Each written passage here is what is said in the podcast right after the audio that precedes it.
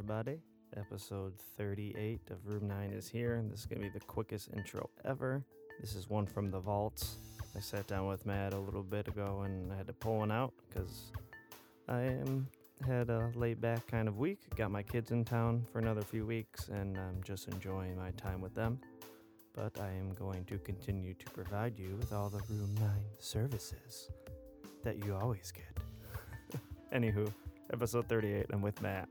We talk about a bunch of stuff, a lot about self talk and how it's important to really be kind to ourselves and learn how to develop self love and self compassion and stay out of self pity. So, other than that, I'm going to get you right to it. As always, contact page, hit it up, support page, hit it up, help us out, give us some likes on the old Facebook and Instagram and all that other jazz on the social media sites. And other than that, I will go back to enjoying my children and working and getting stuff done. And I will be in touch with you guys in the next week. All right. As always, I love you guys. Later.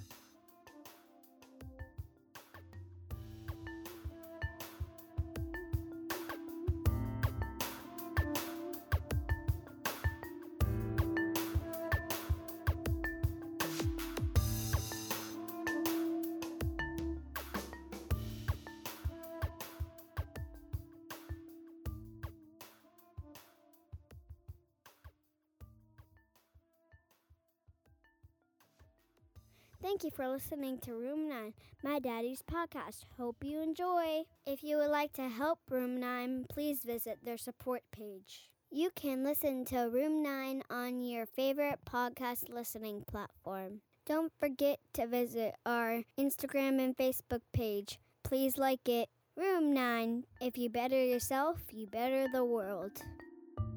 Wait a minute. You're Sean Cunningham. Oh, you better believe it. How you gonna know? Think about that one.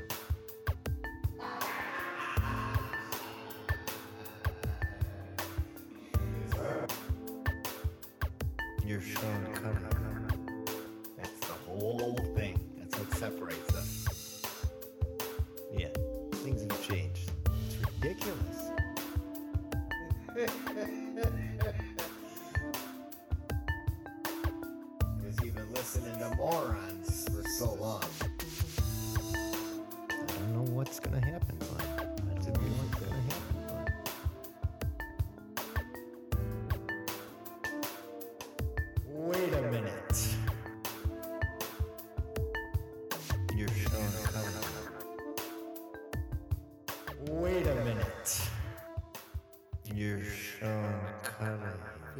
have taken a Claritin before. Do I sound stuffed up? Mm, Not so much. Do I sound normal? No, not when you yell like that. No. I love that. So you just let me know if you need me turned up in the, the old Um, headphones. No, I can hear you. Maybe That's- turn me up a little in my own headphone. That's right. Hello, check one, two. Oh, there you go. Mhm. Well, that sounds good. Right there. Yeah? That's perfect. Yeah. For some reason, right around this time of day, I just get exhausted. Do you? Especially if I watch Jeopardy, I'll fall right to sleep. Most people do fall asleep when they watch Jeopardy. it's like the old person, this is pre bed nap. I do honestly. I'd like taking a nap, like even if it's 15, 20 minutes between like three and five o'clock. Oh, that'd be great. That's usually when the day's winding down. You hit that wall. Mm. Boom. Nap time. Uh, sometimes it feels good, dude. Yeah, it was great actually, because then that was the day I took my car to the wrecker and did all that. I yeah. I find honestly, I get more done if I sleep in a little bit. I've really started noticing the importance of sleep. Yeah, I did a checkup, a medical yesterday or two days ago, Tuesday, and they said uh, you really need to get a CPAP because that's probably why I'm tired all the time. Which Megan's been saying the same thing. I think I have sleep apnea because I wake up a lot. I snore pretty heavily. Really? Oh, that sucks. I wake up probably four times a night, Do which you is great because then I just you know eat some ice cream or, which is I feel like that's an addictive behavior. I brought it up in my last counseling session actually. Yeah, I would say so. I've done that every once in a while. It gets out of hand with me though, dude, because it'll start off with like, oh, I'm gonna munch a handful of goldfish, and then it's like, I need this two pound bag of goldfish in me before three thirty, or I can go back to bed. It is. I wake up sometimes and I'm. I haven't done it for the last because I've tried to stop it, Mm. but sometimes I'll just wake up and eat ice cream or something. Right. Like, what the hell is wrong with Right, me? sitting there on the couch at 3:30 in the morning Yeah. and just eating a bowl of ice Half cream. asleep. Like it doesn't even make any sense. I don't know what it is. And I was going to I brought it up at the end of my counseling session, but my uh counselor was like, "Yeah, let's talk about that. It's good that you brought that up." I mean, it's one of those things. It's like one uh, an addictive behavior that I've always noticed prior to any relapse is waking up in the middle of the night, and I don't know if it's because I'm stressed out or it's because of the sleep apnea, but whatever it is, I wake up and then I eat food and go back to bed, and it contributes a lot to when I gain weight too. Because that's what happens. It, it really does get out of hand, and I start eating way too much, and then your body's just storing all that as fat. And you go lay right back down. Right, you and- just sleep yeah. and it stores every single bit of it as fat. So I don't know if it's just, I don't know, a symptom or if it's a cause. I have no idea. So I want to dissect that with her. I know. Well, I, I start to wonder. I feel like every human being has some kind of behavior along those lines in one Right. way, shape, or form. Right. And I start to wonder is it something we ever really can get rid of completely? Or is it just, you know, as far as in, in them going beyond just addicts? Like every human being has something that they do that is like a coping mechanism that you could imply it to be a addictive behavior Yeah. of like the lifestyle or whatever. Like I think of the eating thing. I think of the energy drinks. Like I found myself, I have this energy drink now, and I found myself, oh, I'm gonna wait to have it right before the podcast that I do with Matt later on. You Right, know, so I right. can try to get that little kick. It's crazy. And that's what, like, my dad or probably all of our parents do with coffee in the morning. Mhm. It's just, it. And do you need to get rid of them? There's another thought, too. That's what. That's kind of what I was gonna get at. You know what I mean? Cause is it necessary? To, like, is it something that we should be harder on ourselves about as far as I need to change this? Well, here's a major difference: is you're not going to destroy your life because you can't get your coffee in the morning. Yes, You know? exactly. well, that's a big difference, but is it something that we should really being somebody in recovery is it something we should be like focused on completely like I got to stop that. I guess maybe focusing on it as a small thing to keep yourself hyper aware of larger things, you know, to keep the devil at the door, as they say, so that you're not like, you don't slip into complacency, let's say. Mm. Because that, for me, is another huge thing. Like, as soon as I. S- I'm kind of worried about like going off of the shot and everything and not having to go to outpatient because what that always breeds in me is just total complacency. And then I get to a point where it's like four months after I've been to an outpatient appointment and I'm smoking weed every night again, you know? hmm I just had that discussion when I went camping with Christine because something I think I might do in the future. I'm not like it's not like I have a set date where right now I'll do it, like smoking weed. But that's the one thing I said I don't want to go back to doing that every day. Right. And it's becoming more acceptable. Example, I saw it on the side of a label, like a prescription drug label. It said like, you know how it's always they've always had like this drug may cause drowsiness, alcohol may intensify this effect. Now it says alcohol and marijuana may intensify this effect. So it's it is getting normalized. it's becoming normalized and people are not frowning upon it like almost at all anymore. I don't think I've met anyone in the past year or so really who's like dead set against it. There is a minority that is still obviously the ultra right, I'm sure is probably still against it, but it is being viewed as an herbal supplement as a medication. I think it's totally shifted from the propaganda that we saw way back when. to Oh, what it is definitely now, has. You know, which those were all lies anyway. Oh my gosh, it's crazy. I was talking to somebody about that the other dude, the plant itself, like even the hemp plant, Mm-hmm.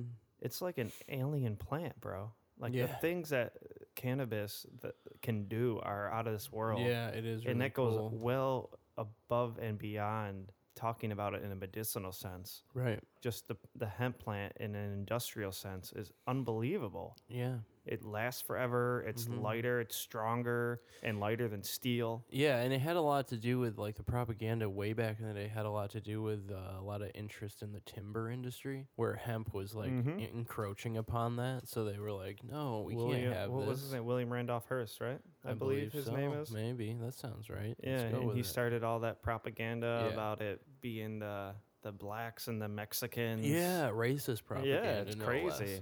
So that's what that's what a lot of this stigma against marijuana is built on is like racist propaganda from the 50s or before even I would say. which is crazy to think about. It's 2019. Yeah. But I And mean I- there's still people who grew up who were influenced, I guess you could say, by people who were in their prime during that time period. So, like, our parents would have been influenced by our grandparents who were in their prime during That when time. racism was a thing, when, you know, ultra right was probably just kind of middle of the road in our country. Yeah, it's insane to me, dude.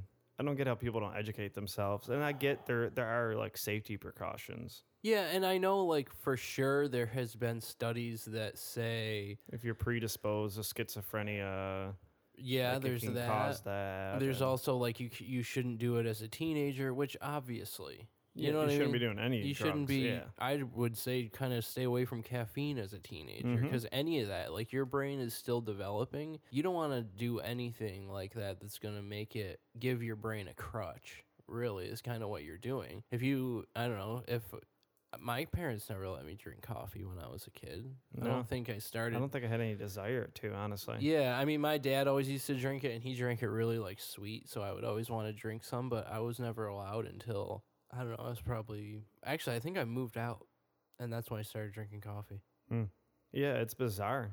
And like, yeah, I don't think your frontal ro- lobe is done developing until your early 20s. Yeah, that's absolutely accurate. So there's they say that if you smoke it while that's developing, obviously it stunts your learning ability, which Mhm. that makes perfect sense. I think there are a lot of other things that would do that too, which is why you can't drink until you're 21, you know. So I say, yeah, more power to you making sure that it doesn't get in the hands of children just like tobacco or alcohol. But I think to totally outlaw like there was a time recently where it was even illegal to do research on it. That's why nothing was changing with it.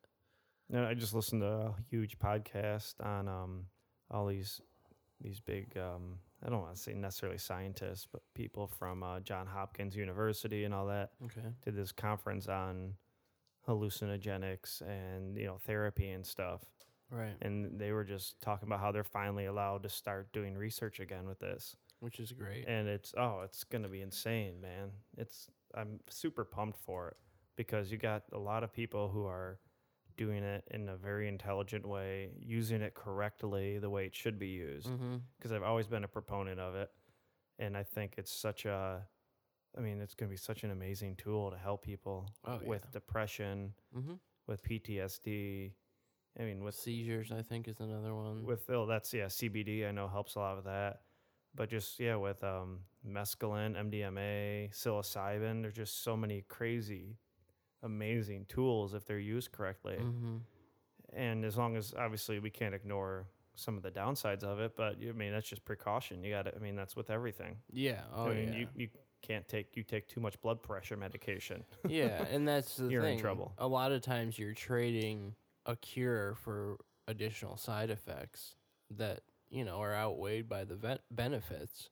But you got to be careful about that, and that's something that you and your Mhm. doctor have to weigh out. Is it worth it? You know, for example, if you're gonna go get chemo, you're gonna be sick as hell. Mhm. But is it worth it to get rid of the cancer? Yeah, usually that's the decision people make. Yeah, I don't know. I think as addiction medicine develops, we need to be more open minded and obviously get away from the abstinence view and start moving towards the harm reduction view. Which I think it's coming out because I think these self help groups like AA and NA are, when it comes to opiate addiction, are failing miserably. Yeah. They're failing miserably. And people are looking for something else that's helping. Mhm. And I've heard, you know, there's a lot of people that I've had on the show that, you know, are really are like, we have enough, you know, medical assisted treatment stuff out there. I don't think we need to add cannabis to it. But um, at the same time, there's a lot of people who it, Suboxone hasn't worked for. Mm-hmm. There's a lot of people that methadone hasn't worked for. Mhm. And I think it's important that we take all pathways and Yeah, legalize absolutely. everything and whatever works for somebody can work for somebody. Mm-hmm. Oh, absolutely. There's mean- no reason to say, "Oh, we have enough." That's not. That's I mean, I don't feel like you can have too much yeah, that's a cop out. I think. because everybody's so different. And there was a study, but it kind of like they didn't really get to do the long follow up on it. Right. but that was done in the 70s with LSD and heroin addiction, and it was just unbelievable. The people who were able to get clean after three sessions Yeah. with LSD. And like I said, they weren't. I think that's when the rug got pulled out from underneath it, and you know the government shut everything down. It was just, it's crazy, man. The the beautiful tools that are out there that have this stigma attached to it. Yeah. Well, that's thanks to all those hippies in the 70s. Yeah, they really screwed that up. 60s and 70s. Like you guys should have sat the next few plays out there and Y- calmed down a little bit. Jesus Christ. Definitely a little too much. So It's, yeah, uh, it's nuts. But yeah, welcome back to um, room nine again. Thanks. Thank you. I, I'm I'm loving I don't even it. think I have to introduce you anymore. No, your sister. That was funny when she met me. She's like, I feel like I know your voice already, like an old friend. It's it's crazy how that happens, bro. Because I feel like that about the podcasts I love. Mm-hmm. These people I've never met, Sam Harris, Right. and you know the people from Very Bad Wizards I love, and Yeah. obviously Joe Rogan Experience I listen to when he has certain guests on a lot. I've Yeah. actually I've been listening to him for probably I don't know seven eight years now, Wow. and I you feel like it's weird because you do you feel like you know those people and they have Mhm. no idea that you exist. yeah, i mean it's still cool though because you're having some sort of impact, which is obviously what you've set out to do. So I think as the show gains more traction too, you're gonna start to really get rewarded in that aspect. Mhm. You know, you're gonna see more and more people coming out of the woodwork and just randomly, oh yeah, I know all about your podcast and it's helped me with X, Y, Z. You know, yeah, I got a Facebook message the other day from Right. somebody like, "Hey, just want to let you know I listen to your podcast all the time. I love it." that's great. And I'm like, all right, well, if you could donate, because I'm completely broke, that'd be awesome. No, I didn't say that to the him, but, podcast is dying. but I love, I love getting those messages. Yeah, I absolutely love them. And you got to keep yourself going with those, you know, because there is going to come a point where you're going to break through and money's not going to be an issue. But you really just got to push yourself through. hmm And that's what I told you the, the car ride the other day about any business you start. It's a roller coaster, Yeah. man. Should I be doing this? Is this gonna fail? Is this am I Right. wasting my time? Right. And then you get high again, and it's like, all right, yes, I'm gonna kick ass. I'm and- never stopping this ever. Yeah, which is good because they say, and I don't know if this is outdated information, but I've always heard that five years or so is the time frame where you kind of struggle through with a small business. But if you can push through those first Mhm. five, it starts to become self reliant and rewarding at that point. and seeing how I started in what eight nine months ago, it's Yeah. crazy growth, man. Oh, huge. insane. Yeah, that's what I, I was saying too. Like you look at yourself, think about another eight months on top of it. You're Mhm. growing in leaps and bounds. It's crazy. It's yeah. just gonna keep getting more and more, and just you know keep doing little things like grabbing a mic here and upgrading your computer there. You know, and your sound is gonna get better. Your editing skills are gonna get better. I think the podcast is gonna just keep growing. I mean, I put I listened to the like second episode not too long ago, and the sound quality. Seriously, the I I'm like, holy was crap! like going through when was this? Like a month ago. And i was like i'm just gonna make sure i know what's on every episode. So i was just gonna listen to all of them and the first episode i was like okay i think i can kind of skim over this this, one, not that it was like bad material it's just kind of hard to listen to oh, because compared of, to now, you know, yeah, it's what you were day. working with. So crappy laptop. Yeah it's gonna get better and better man I mean, the crappy system, digital audio workstation, Right. Aud- the free one, Audacity. I mean, I couldn't believe the difference when I got Adobe. I'm like, holy crap, yeah this is awesome. Well, and now that you're going to be working with Spectrum too, you're going to start to see a lot more support come from there because they have a, a circle of influence that you're now Mhm. going to be able to tap into, just like you did with Horizon for a little while. Which I'm sure Horizon still supports you in a big way too, right? Oh yeah, yeah. No, Anne's always there to back me up. Good, which, Which is, is great. cool, And yeah. then if you can get, um, you know, Save the Michaels in there and Spectrum, I don't, I think those are like the big three as far as recovery. Oh, I guess uh, best, Best self, self, right? yeah.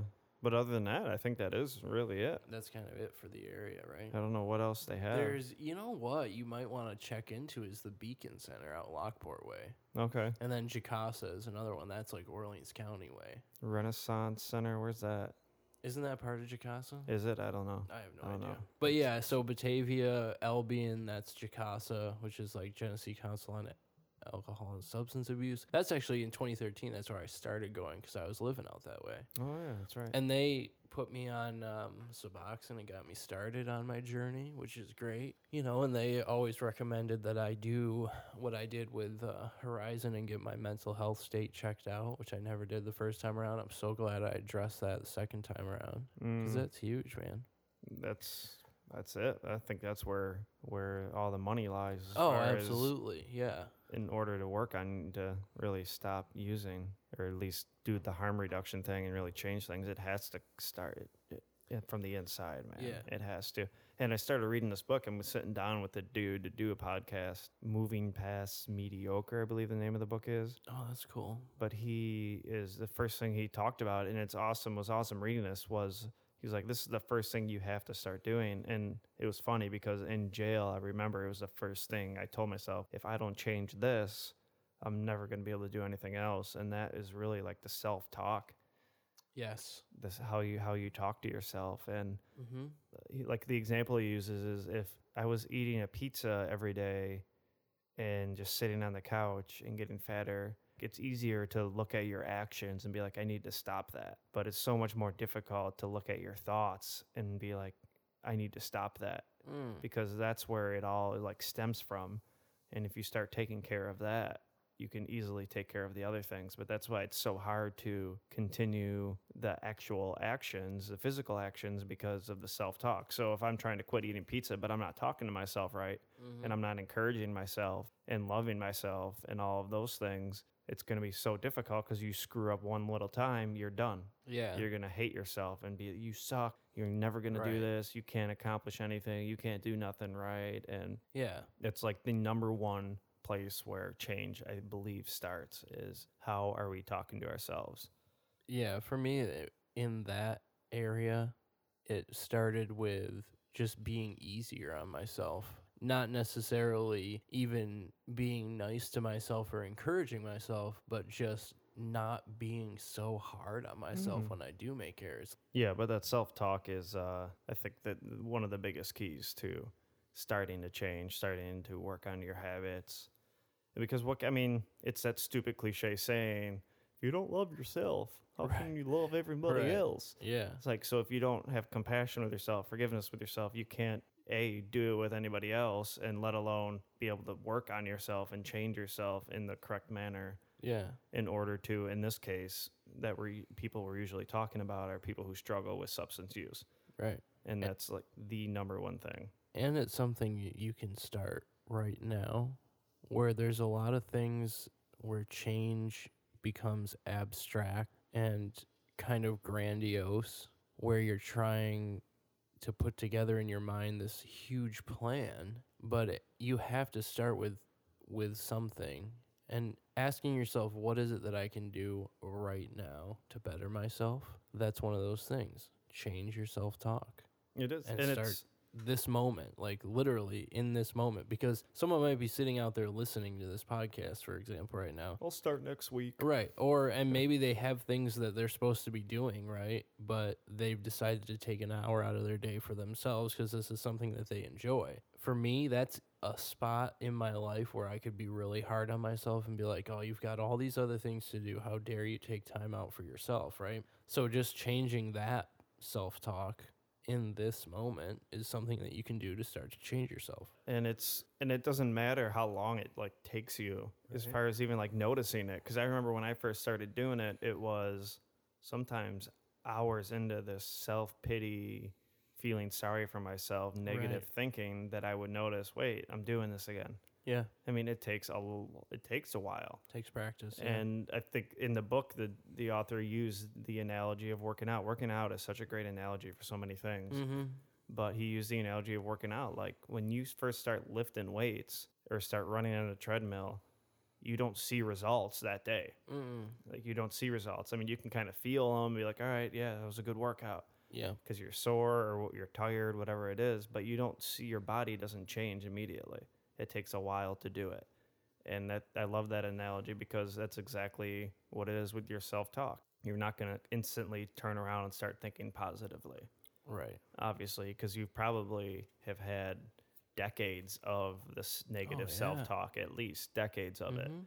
and it takes a long time to re you know rewire your brain to th- go to the more positive side Yeah, and I think if I were to have kids, that would be something that I would probably try and instill in them. Is not only being nice to others, but being kind to yourself. mm-hmm. You know, self compassion. It's a beautiful thing. well i've been having that talk with both of my kids they're Yeah. 12 and 7 Right. and you already see the self being self-conscious about things whether Sure. it was kayla with her drawing Right. you know whether it's jason with any kind of like physical activities Yeah. and it's like but if you don't keep doing it and have confidence in yourself and keep being cool with sucking at it for a little bit and that's Yeah. what i think keeps us from doing it is we tell ourselves we suck at it and we don't want to even do it because Yeah. we're scared to suck at it Agreed. but anything in life that you do when you first start off you're going to suck at it going back to this podcast Mm-hmm. And um, this is going to be probably episode 38 Mm. and episode one crappy sounding audio the editing was nowhere near as good and so look at how far i've come Yeah. i have a long way to go i have so much to learn Sure. as we've just seen with this witnessing of it stopping recording like i, can, I Right. got to figure that out but right. look at how far i've come so you know with this podcast and Yeah. the sound quality and just everything else. And it's just that's what it is. And that's why I love that Jordan Peterson compare yourself to who you were yesterday, not to who somebody Mm. else is today, because I've used that for such a long time now to be like, all right, but look at how far you've come. Yeah, you got a long way to go, but look at how much change you have made Yeah. in since April 12th, 2000 and what is it, 19, 2018. Mm-hmm. And that's where your encouragement comes in. Wait, I have done a lot of work. That's right. Right. But you wouldn't want to compare yourself to Joe Rogan, for instance, because No, he's who on has episode. 90 million downloads He's on a month. episode what nine thousand or something. What was the number? He's the uh, other like, day? yeah, I think 1100, 1200. Yeah, so that's crazy. Mhm. Think about because if you were to compare yourself to him, how small 38 looks compared to 1200. Yeah. right? Oh, it's insane. it's next to nothing. You're a fraction of the way to him. So if you ever started comparing yourself to him, you'd probably quit tomorrow. yeah. Oh, Because you're like, I'm never gonna get there. How do I do, you know, a thousand one hundred and seventy more episodes? Oh, you it's know? crazy. You can't. So you can say, well, you know what? I can do episode thirty nine and episode forty, and they're gonna be better than thirty seven and thirty six. You know, so That's where it's at, baby. absolutely. That's where change begins. And that's so important because we get so down on ourselves, dude. Yeah. We get so down on ourselves, and that's what keeps us from friggin' doing anything. That's what's kept me from doing anything creative, anything I've wanted to do my entire existence, Mhm. almost 34 years of consciousness on this planet. I have always been scared to try anything because of failing and thinking, oh, I don't want anybody to think I suck at this. Yeah, and you're you don't want to look bad because I don't know for some reason our society tells us we always have to put on this image of like being Mhm. competent and everything, but you're not competent until you do something over and over and over and over and you fail at it a few Mhm. times. One of my favorite quotes from uh, Walt Disney, who's one of my favorite businessmen, is that every young person should have a good failure in their life. Because I mean, he failed miserably when he first set out to become a cartoonist. He had a whole thing that went on when he was like in his early 30s, late 20s. And he came back from that and created one of the most profitable corporations in America, if not the most profitable. Yeah, it's definitely. and that's what and- yeah, and that's what he said is every young person should have at least one good failure in their life. It's funny that he describes it as good. I think obviously he meant like a large failure Mhm. it turns out to be good. Like I can easily use my last, you know, stint going through rehab as like getting myself to a place where I'm finally on a career path that I enjoy. But I never would have gotten here if I just kept trucking along through life miserable, trying to do everything the way that I had done it the day before. There was so much that I learned through that huge, huge failure of being a 30 year old man with next to nothing, if not nothing, and in rehab. Like, that is hard to go through. Oh my gosh. But what's come out of it is something that I wouldn't trade anything for, you know? So, That's what's awesome. When you when you pay attention in your failures, dude, they become something that you do not regret whatsoever. absolutely. You do not regret them. And that's so important. I think there's that Zen saying that's kind of similar to the Walt Disney saying is a Zen master has failed more times than you have even tried. Exactly. And that's, a what it's all about. thing. And there's nobody, you will meet nobody who's successful at something who hasn't failed multiple times Mhm. and gotten back up and learned from their mistakes and kept and kept pushing forward. Agreed. There is nobody who is successful that you will meet that has not failed many, many times. And we have to continuously remind ourselves of that. And I think that can even be you know, brought back to relapse. So many people get so down on themselves because, oh, I had a few beers and got kicked out of my Oxford house. Mm. Whatever. Fuck it. I'm just going back at this. Yeah.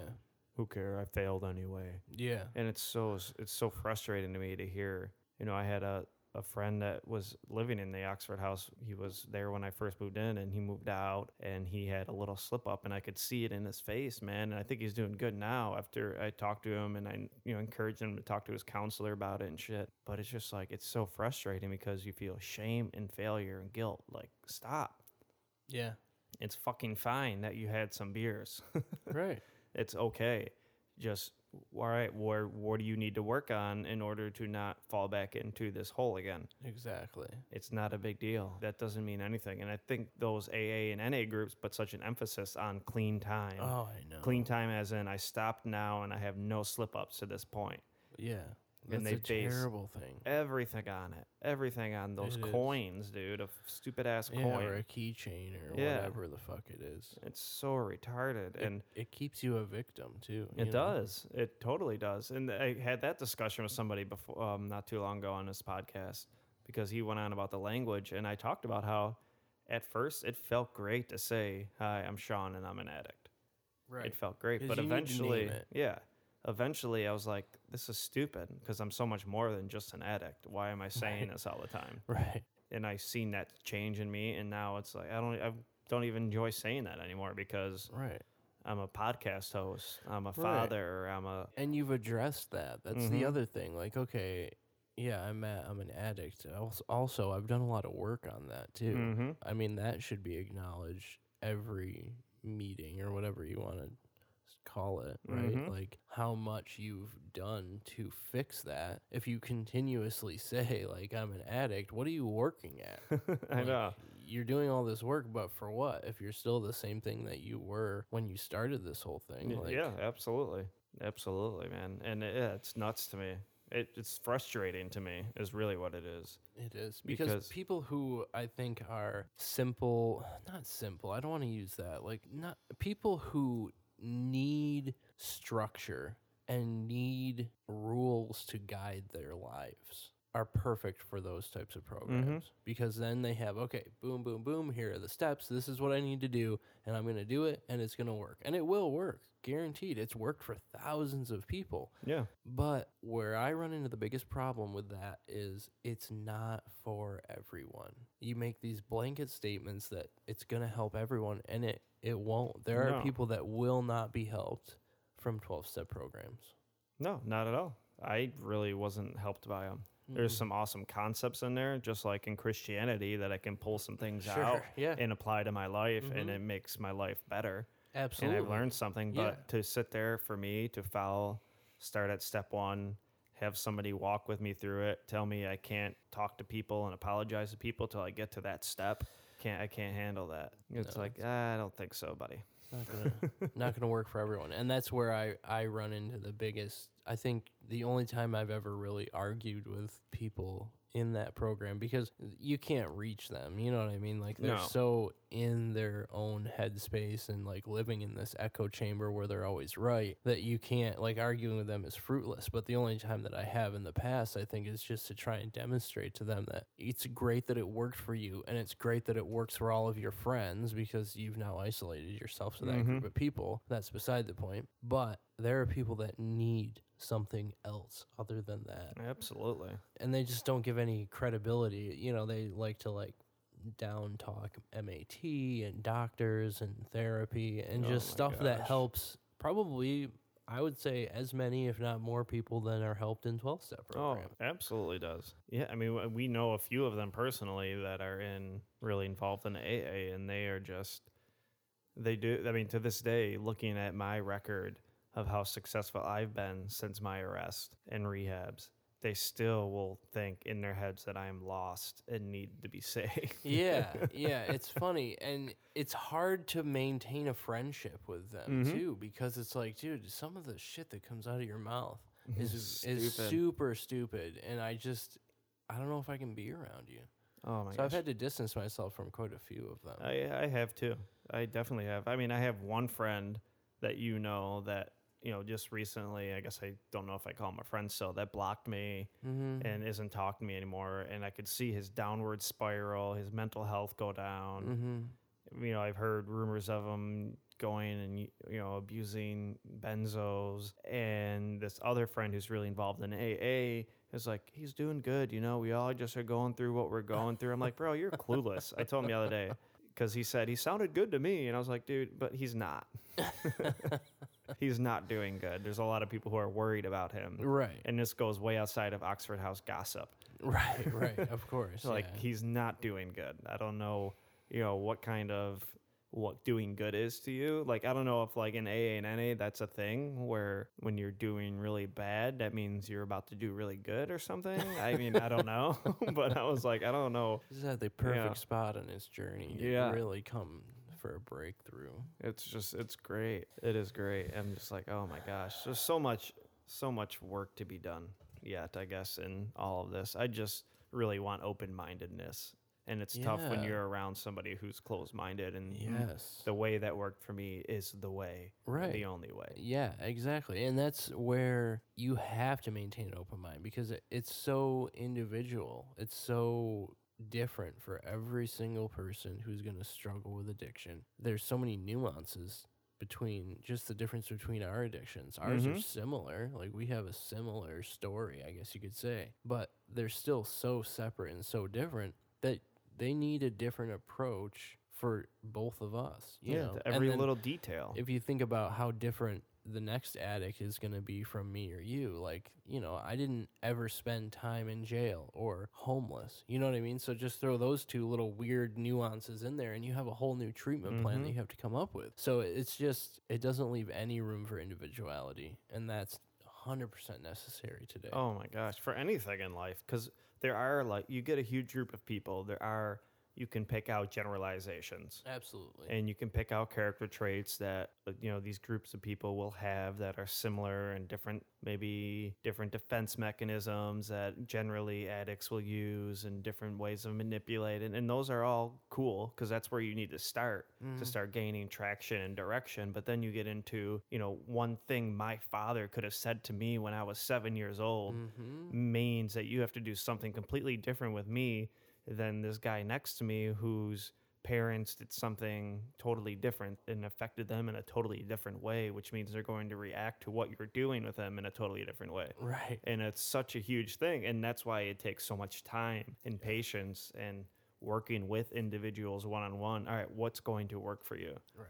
And that's why you have recovery coaches, therapists, doctors. I mean, the Yeah. list goes on, counselors, and you're working with all these people to find out what is going to work for you in Right. your recovery, in your path, on your journey. And that goes with anybody who's looking for self help, not even addicts. hmm Yeah, and I just on you mentioned recovery coaching, just to plug that, I feel like I have gained so much from working with um, Tara was like my first recovery Mhm. coach, and then Abby now is my recovery coach, and uh, both amazing people, and also there is something completely different that I gain from meeting with my recovery coach than what I get from going to a counseling Mm. session. And you couple those two things with my medications that I'm on and then seeing, you know, doctors who are professionals who are trained in the area of addiction medicine. That for me is my entire treatment program.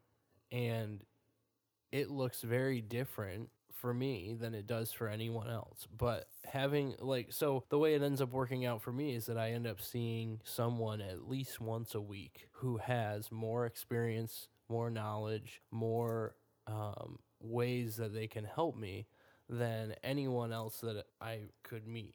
Anyway, I totally lost my train of thought there. your recovery coach, your doctor, recovery coach, therapist, blah blah blah. counselor. It's my treatment program. There, that's it. That's all I had. That's all I was trying to say. But no, it is super, super important. One of the biggest things I loved, and it was awesome. And I thought some people, when I was taking my recovery coach classes, were just gonna quit because first thing they take and bring to the table for you is you have to get the your way. There's only one way to recovery out of your head. Yeah, and there was a couple people that are totally involved in AA and NA that were there, and they struggled for a little bit. They pulled through. They really got. I was really pumped up to see it because it made me kind of encouraged to not just throw all of them to the side and think they're always going to be the one way kind of thinking. yeah, But I mean, they admitted I struggled with this in the beginning because it, you know the multiple pathway thing. mm-hmm. Somebody who smokes pot every every couple days, but stopped using heroin, has a job, is working hard, making good money, is in recovery. Oh, absolutely. You know what I'm Yeah. saying? And it's like they struggled with that for a little bit, but it was cool to see people kind of be able to be swayed in a different way. And like, oh yeah, maybe they got a point. But I loved that that that was the first thing really that was pushed. Listen, if you are coming in here thinking that your way is the only way, then you might as well just leave now because there is that's not just it's simply not true. No, absolutely. There's so many different ways to be in in quotes recovery Mm. and whatever. And I've, I mean, I've preached that my really my whole life about anything as far as working on yourself and becoming a better person, whether it was theologies or whatever. Whatever is helping you change and fix the things in yourself, whatever's helping you do that and grow is what works for you. And that's your way of living. And that's the way you should do things. Yeah, I totally agree. And I think that's where having a recovery coach who there are things that I'll tell my recovery coach that it's not that I would try to hide them from my counselor, but I just feel like it's more appropriate, I guess. Mm-hmm. And vice versa. Like there's things that I just wouldn't waste my time telling Abby because I've already talked through it with with Aaron, my counselor, you know. So I don't know, it's just there's so many little things like that that I have set up in my life today that prior to my relapse I didn't have any of them set up and keeping those in place is huge for me. Like that's what's going to keep me going forward and going to keep me from becoming complacent. So like I mean I've been struggling actually over the last week to get in touch or get a, a session with Abby just because she's been out of town and now I'm going, you know, out away for the weekend, but Mm-hmm. always coming back to that and making sure that I don't get a case of, you know what, screw this. It's not even worth the trouble. It's already been however many days since I've, you know, talked to her or whatever, so why bother now? That attitude has to just stay out of my mind because it's always worth it to come back and continue to develop and work through whatever it is that you were continu or whatever it is that you started to work Mhm. on, you know. It's huge, baby. Huge. Constantly talking about things, and it gets so difficult to, to uphold that, though. Sometimes, man, Oh, absolutely. it is so funny how easy it is to just clam up. Yeah, and just be like, oh, you know what? I've done so much work. I deserve just a little bit of time to like not Mm-hmm. do that. Oh, it's so crazy. And then that you can like be doing it and not even notice it till you like you're in the middle of doing it. Right. Right. Yeah. Like, it's even- crazy. Even what's kind of the situation between Christina and I right now, it's so hard. I have to just tell her like I'm becoming apathetic. Mm-hmm. And she's like, Well, because you're becoming apathetic, it makes me feel like crap being around you and I don't want to be around you. right. and so you know, and it's so I circle, was like, yeah. oh, this is quite the enigma. But it was talking about it that broke and shattered all of that within, and this was through text.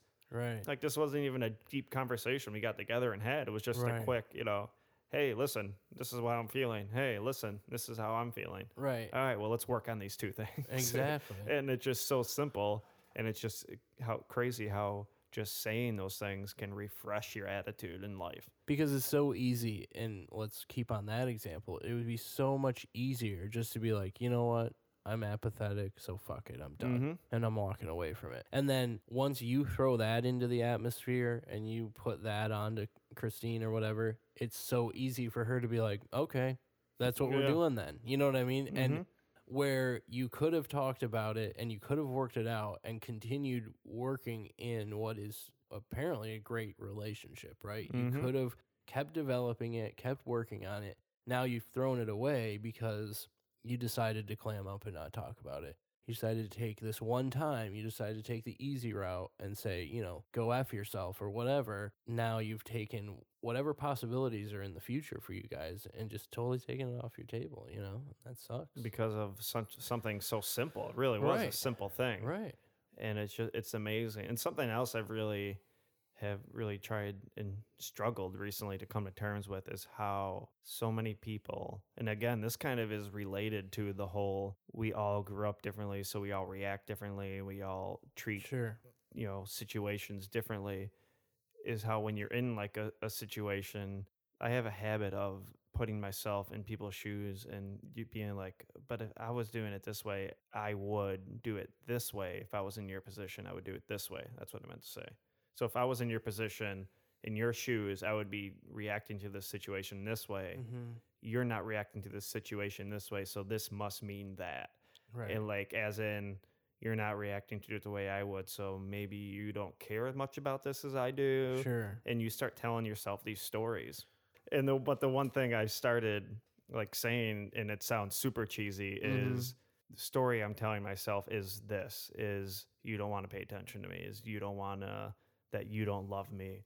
And it sounds super cheesy to say that, but it really makes a world of difference when you're trying to communicate with somebody and it's like, hey, Matt, the story that I'm telling myself right now, it sounds so cheesy, but Right. is when you did this means you don't like me or you, you think I'm a piece of shit or whatever it is. And that right there is like, when you say it in that way to somebody, as in, Matt, what the fuck? You're an asshole. Why'd you do that? Exactly. It's Way completely, better. completely different. Far and I will probably react to the first way where you're just trying to convey that this is how I perceived what you did. Mm-hmm. Let's talk about it as opposed to you suck because you did this. You know what I mean? Like completely different. I'm going to react in two very different ways to to that and you're now addressing it, the same situation. So you're going to get better and better outcomes in your life. And maybe yeah, so it sounds cheesy, but maybe you can find a better way to word it. You, you Mhm. know, maybe you don't have to say it in that way, but just, you know, when you did this, it made me feel as though XYZ. You know, that is something that I'll do a lot um, you know, with in my intimate relationships or you know, in my one-on-one relationship with with Megan, like a lot of times I will perceive her actions as one way when really she was motivated by something totally different, and that's the reason that she did whatever it was. Um, so yeah, I think calling those things out and doing it. I guess it's kind of doing it in a non-confrontational manner, you know. It is, and it really. I think it immediately, as opposed to like the latter way I said it, would have put you in defense mode. Yeah. I'm gonna defend myself now because I didn't mean it like that, and now you think I'm an asshole. So fuck you. You're an asshole. Right. And as opposed to saying it in the former way, you're like, oh shit, I made him feel bad. No, dude, those weren't my intentions at all. I did not make you want to make you feel this way. And it's crazy the difference that can make in communication. It's huge. Mm-hmm. It's important. Every relationship you have, especially more intimate ones with your significant other, and it's such a necessary component because there's so many times, and more and more I observe and am really looking at situations where people are having breakdowns in their relationships. It has to do with a lack of communication yeah.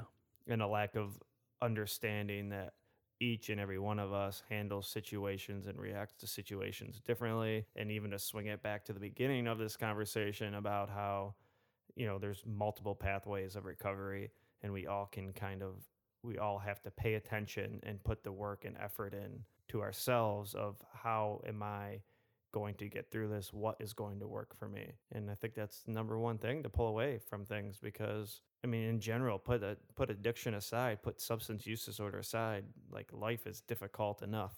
People have enough issues. I'm realizing this more and more that Mhm. there's grown ass people who have never struggled with a drug in their life that are really annoying, terribly terrible people who don't Yeah. work on themselves at all. They're completely selfish, self-centered, dysfunctional. egocentric, yeah, dysfunctional. And I just feel like it's people don't change, man. People don't want to change and that's like the number one thing to starting building like an awesome hey i'm happy kind of life is that communication yeah. and self-talk because that's another topic we touched on, and that's huge. All of those are huge to progressing in our existence on this planet. Mm-hmm. I think my new slogan is instead of through an or Andex eyes for the world to see is if you better yourself, you can better the world. Mm. That's where you got to start. Yeah, I mean that's the only thing you can do. Literally the only thing you can actually do. Yep. Yeah, absolutely. If you better yourself, you better. Look That's how I started with this journey of introspection and working on myself. Was I Mhm. just remember realizing my mid twenties, and this was even before my heroin addiction. Hmm. Was the only way I can help change the universe is if I work on myself, True that. and that's right. But you need that good self talk if you're going to do that, because I'll tell you what, Mm. When you start pulling things out that you suck at, you better have some self compassion and acceptance along with that. Absolutely. That was one of my biggest things. I Yeah. had none of that, and I was like, "Damn, you are a piece of shit." That's right. All right, Matthew. it's been fun. It's another one. More technical difficulties. I'm going home and gonna start figuring this out because Just edit the crap out of it. I, I always do. You won't even know that happened, other than if I keep what I just said in. Right. But yeah, we'll figure this out. It's been fun.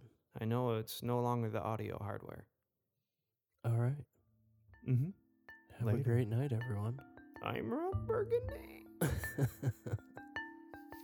Okay, everybody. Hope you enjoyed that episode of Room 9. As I mentioned, that was one from the vaults. I hope you guys continue to show your love and your support. I can't thank you enough for it. Hope you guys have a great week. A reminder to get to the new and improved room9podcast.com. Check out everything on there. A new blog is up on self pity. Get to the contact form, get to the support page to see how you can help us out. And I hope you guys have a great week. Much love as always. Thank you guys for your encouragement and support and love. And I cannot wait to talk to you next week and let you know what's going on. So stay positive, stay strong, stay encouraged, stay in self love, stay in self acceptance. I will be talking to you guys later. Peace out.